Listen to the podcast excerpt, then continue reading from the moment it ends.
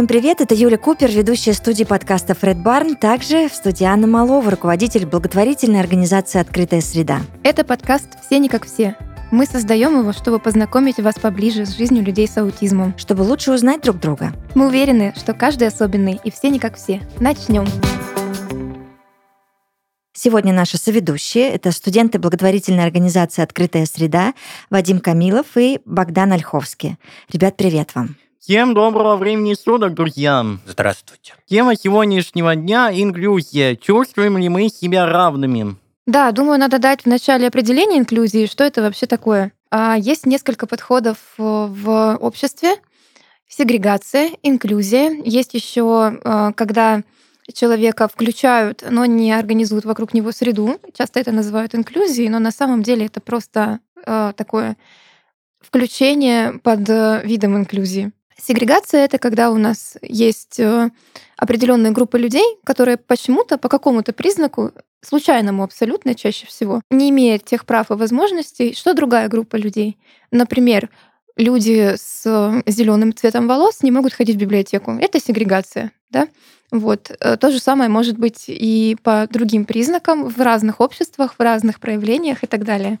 А инклюзия — это когда все включены в процесс, все включены в жизнь, имеют равные права, равные возможности принимать участие в жизни общества, реализовывать свои свободы и э, принимать участие и получать помощь так, э, как им нужно, а не так, как им решило э, большинство предоставлять.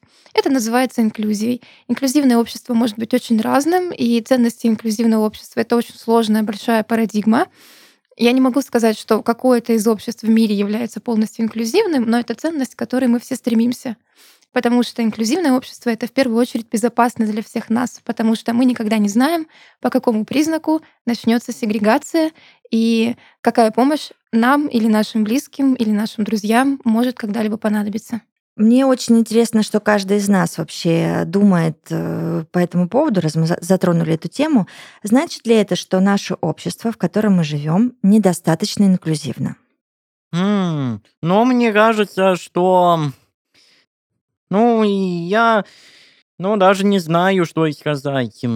Ты знаешь, я тоже иногда даже не знаю, что сказать по этому поводу. Мне кажется, ни одно общество не может быть достаточно инклюзивным, но есть разная степень открытости к инклюзивному подходу, и вот мне кажется, что наше общество недостаточно открыто к инклюзии, потому что мы часто говорим, думаем и видим, что люди не готовы к принятию, не готовы к разнообразию, не готовы к тому, чтобы поступить со своим комфортом угу. ради прогресса и ради других людей. Да?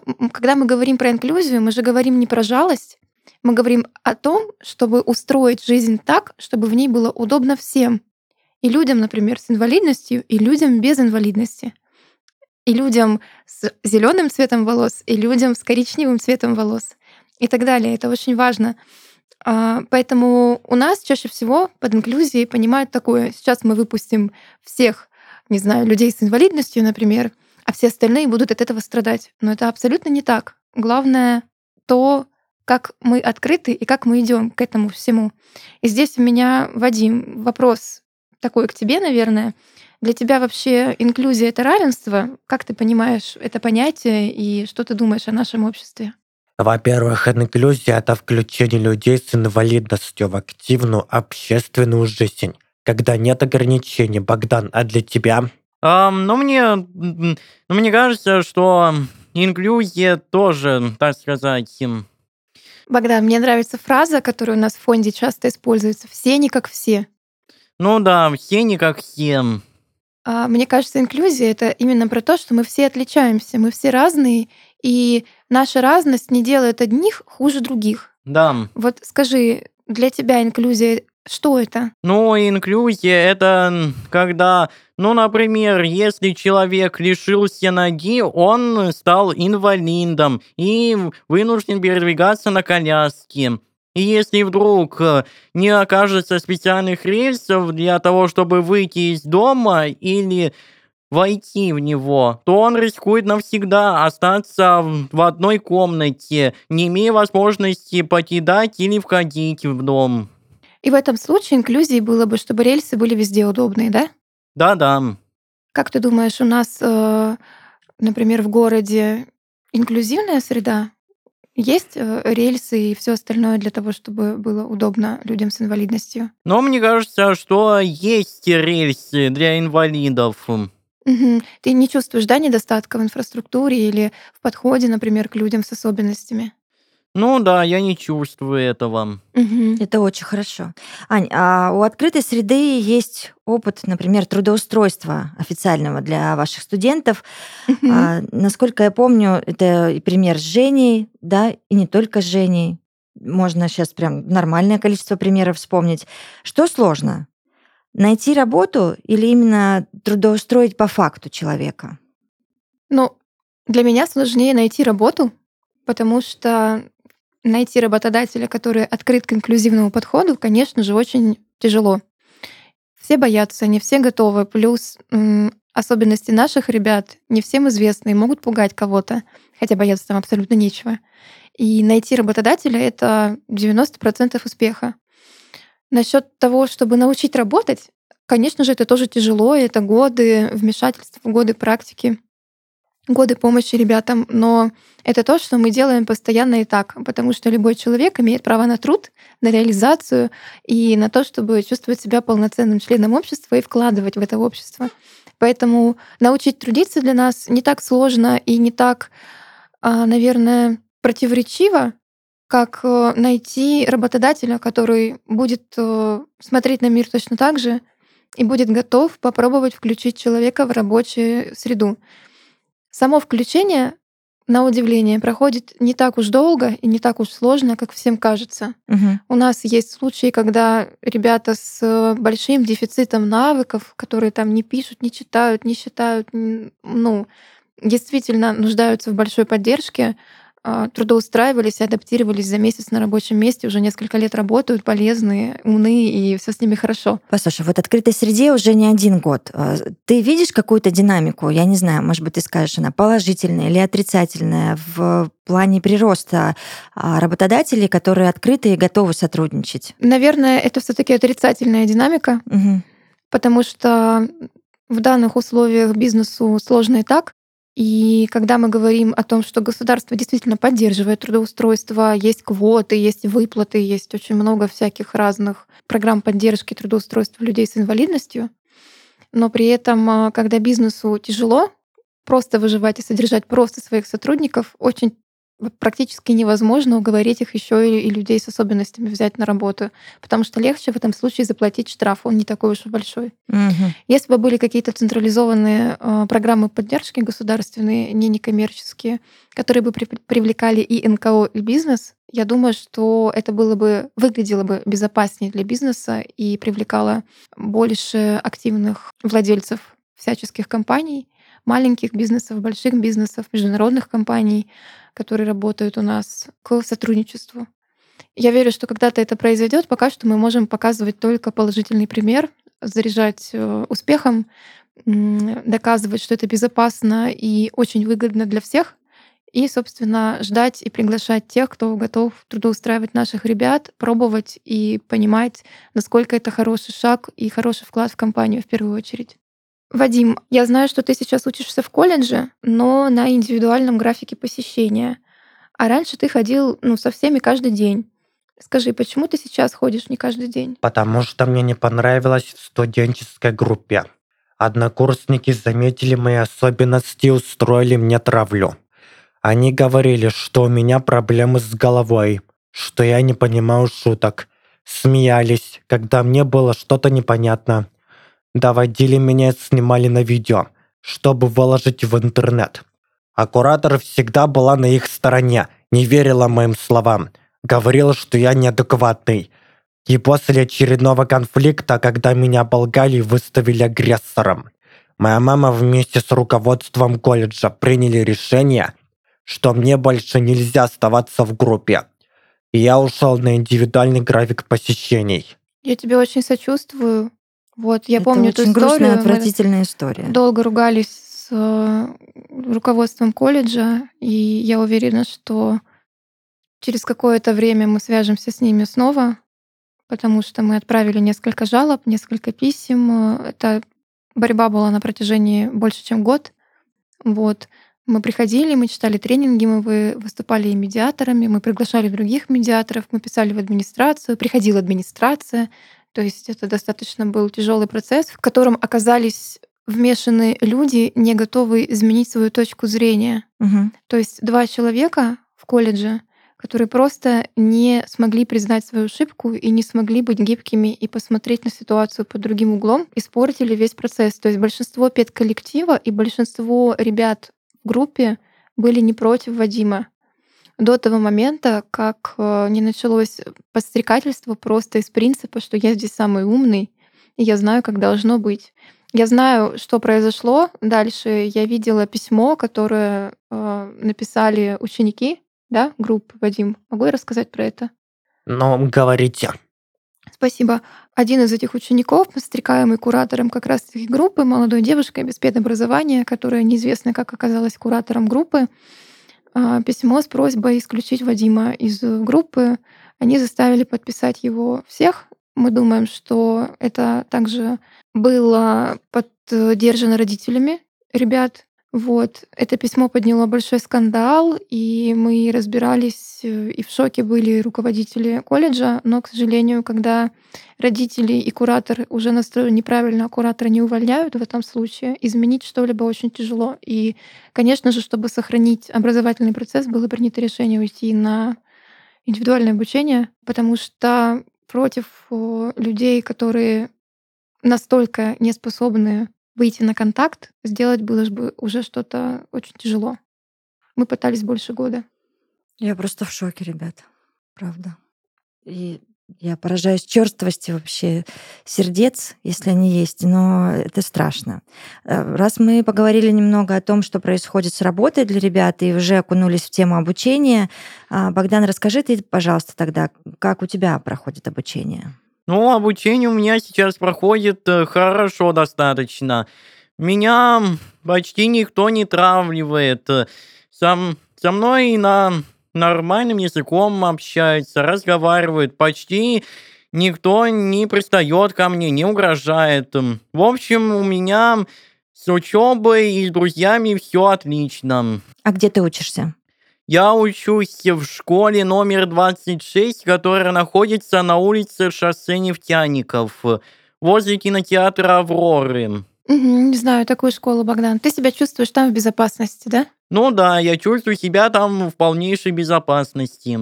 Вот, Ань, угу. перед нами два примера из жизни, как может сложиться не очень все хорошо и как может сложиться все хорошо.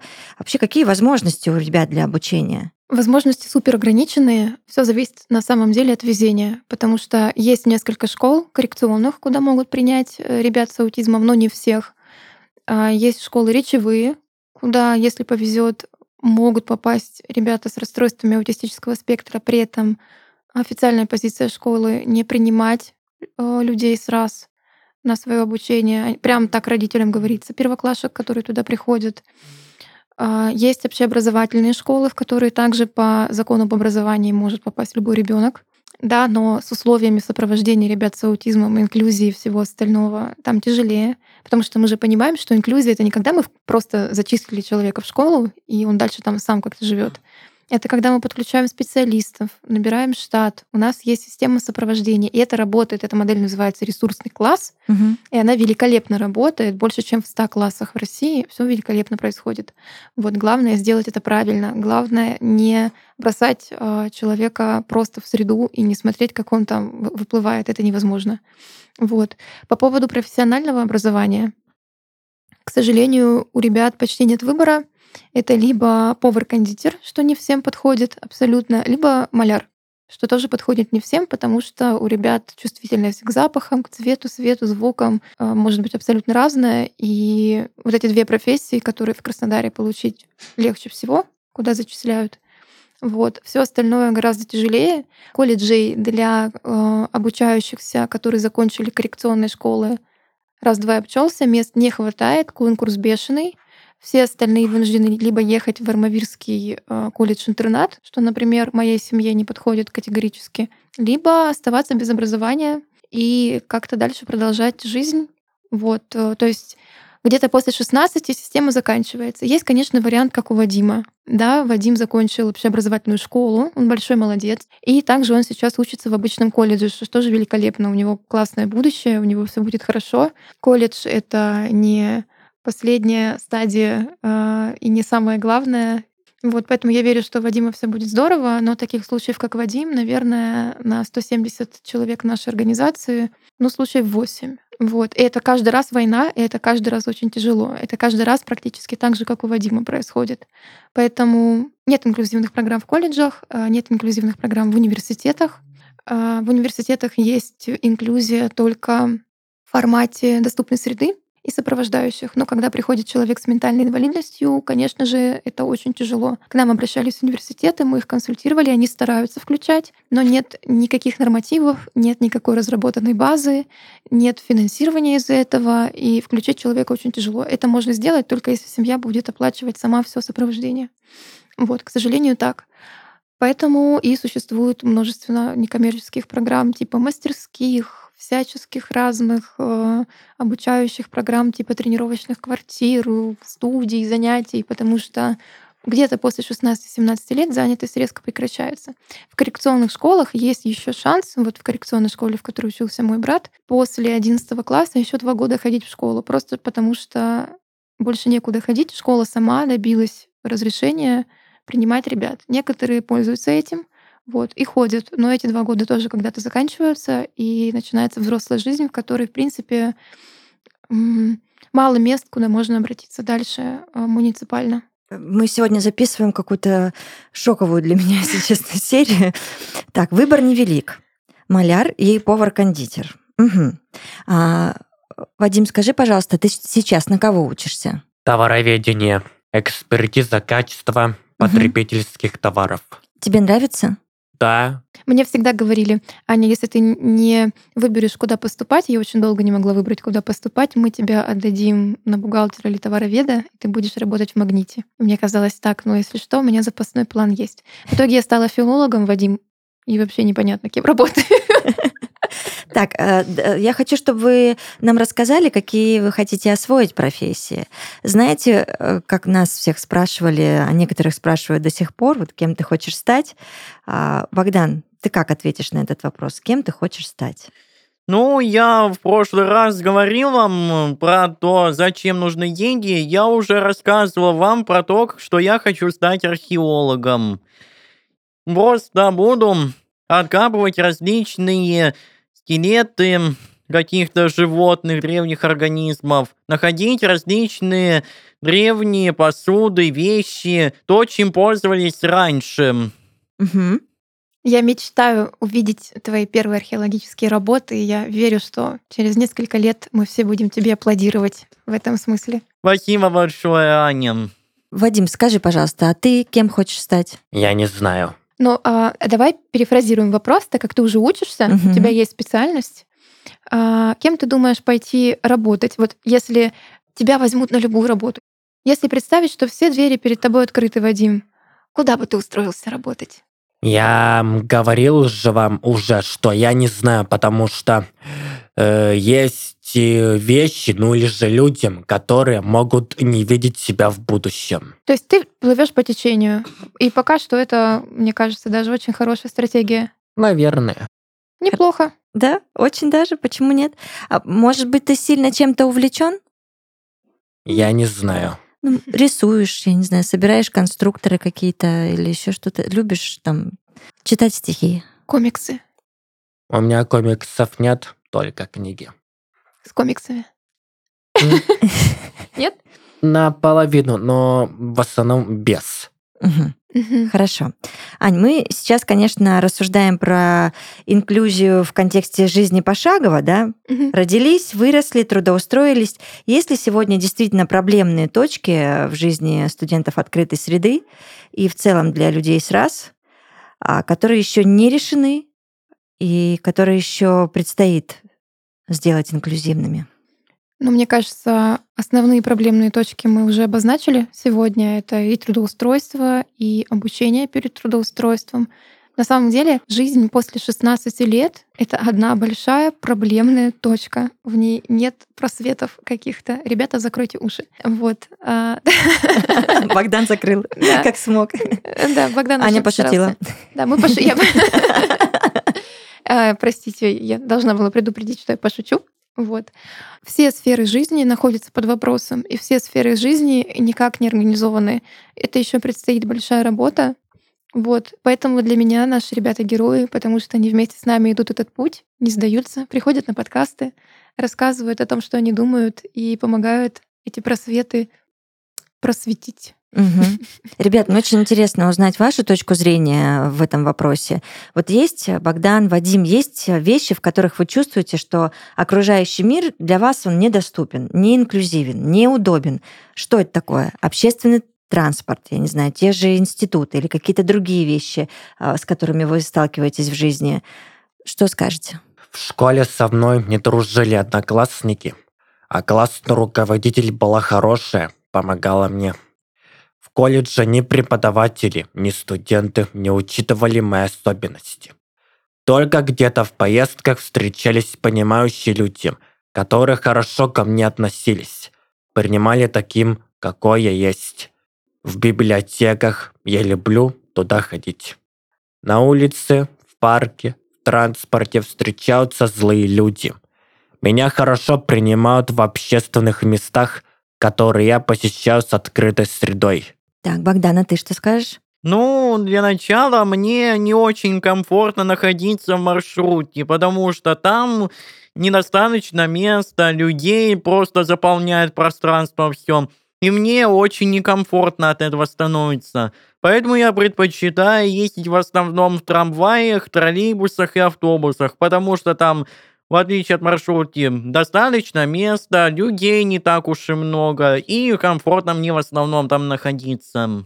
А насчет институтов, то мне, честно сказать, немного страшно. Но мама меня кое-как успокаивает, потому что она говорила мне, что она тоже, когда поступала в институт, сначала боялась, но потом уже, так сказать, смирилась с этим. Слушай, та же история, абсолютно. Было так страшно. Но ты знаешь, а, не знаю, как в других университетах, в Кубанском государственном университете, ты когда туда зачисляешься, вы первые три недели моете университет. Больше ничего не делаете. И привыкаете к этому всему ужасному месту. не знаю, почему у меня было так. И у всех моих знакомых было так. Просто пер- первую половину сентября вы отмываете университет все вместе, первокурсниками, а только потом начинаете учиться. Так что ты уже знаешь, чего примерно бояться. Мыть, мыть окна ты умеешь, ты научился в тренировочной, так что, в принципе, опыта и багажа достаточно. Ты справишься, сто процентов. Так, а, Ань, если подумать и попробовать составить топ-5 шагов а, на пути к инклюзивному обществу, что это будут за шаги? Это ресурсные группы в детских садах, чтобы обычные дети с самого детства видели детей с особенностями и привыкали к ним с самого начала. Это повышение количества а, специалистов сопровождения. Это а, применение практик с научно доказанной эффективностью в сопровождении во всех муниципальных организациях. Это грамотное оказание медицинской помощи и инклюзии, в том числе в медицинских пространствах. Это очень сложная тема. Ну, просто поверьте, там тоже это вроде бы медицина, мы там получаем помощь, но в случае с ментальными особенностями там тоже нужна работа над инклюзией. И это информирование, которое должно происходить повсеместно, как я уже сказала, с детского садика и до конца жизни. Это специальные программы. Мы увидели, как классно и громко у нас могут делать всякие социальные э, пиар-программы, как у нас э, классно на самом деле умеют работать пиарщики, в том числе государственные. И мне кажется, если когда-нибудь э, любое государство решит продвигать инклюзию на серьезном и настоящем уровне, то очень много проблем сразу уйдет. Я на вскидку придумала пять шагов. Они могут быть абсолютно другими для других людей, но я думаю так пока что. Вадим, скажи, пожалуйста, как ты думаешь, вообще важно, чтобы у каждого была возможность реализовать себя и иметь одинаковые возможности и права? Я считаю, что очень важно иметь равные возможности и права, чтобы жить, как все люди, путешествовать, учиться, работать. каждому нужен шанс, и Мгм. каждому нужно понимание, да? Абсолютно согласна. Ребят, наш подкаст называется «Все не как все». Вот давайте сейчас каждый из нас озвучит три своих качества, которые он считает в себе определяющими его, делающие его особенными. Например, а, про себя я могу сказать, что я очень добрая. Три качества. Какая засада. Так, я очень добрая, неравнодушная. Мне это во мне очень нравится. Несмотря ни на что, что бы ни произошло, я уверена, что не стану черствым сухарем. И, наверное, я одна из последних староверов, которые очень любят книги, собирают огромную библиотеку и любят читать. Вот так. Богдан, как, какой ты? Значит так, ну, я, м, ну, в отличие от э, некоторых учеников, которые учат стихотворение за несколько дней, я могу заучить стихотворение за 15 минут. Вау. А что еще? Еще два давай. Так, э, ну и еще, ну, еще мне кажется, что мне очень по душе то, что мне кажется, что интеллект у меня немного, эм, так сказать, превосходнее, чем у друзей моих.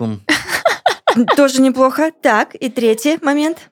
И третий момент, и это, на мой взгляд, самый важный. Я очень хорошо понимаю понятие ответственность. Например, я хожу на плавание и ни один день не пропускаю его. Но иногда пропускаю его, но в основном по болезням. Ну да, болеть и плавать не очень удобно, сопли мешают дышать. Я согласна. В бассейн капают опять же. Согласен. Анечка, что у тебя? Значит, я не люблю сладкое, но очень люблю мясо. Простите меня, пожалуйста. Очень люблю мясо.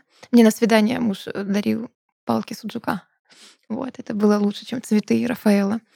Дальше. Я э, люблю тяжелую музыку. Очень. Вот, люблю потрясти башкой на кухне. Я периодически вывихиваю себе шею, когда после этого и хожу хрущу. Вот. И э, я прыгала с парашютом, абсолютно не боюсь высоты, но при этом боюсь разговаривать с людьми, которые ощущаются старше меня. Прям не могу рот открыть. Но при этом прыгнуть с парапланом, с парашютом, залезть на крышу или на гору для меня вообще никакая проблема нет. Вот такие особенности. Так, хорошо. Вать, что у тебя? Я добрый, любознательный, заботливый. О, это лучшая Хочется самореклама. сказать, брат! Да. Два добряка тут собрались. Это классно, да. Мне кажется, наши особенности делают нас всех немножко странными. Да. И когда мы волонтерам читаем лекцию про аутизм и вводим их только в нашу деятельность, один из вопросов, который мы им задаем, это назовите как раз таки три странных вещи о себе.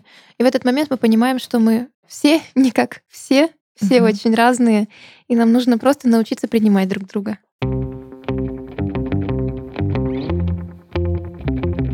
Я вас очень благодарю за то, что мы смогли и даже с улыбкой и шутками обсудить эту такую сложноватую и тяжеловатую тему. Вадим, Богдан, вы прекрасны.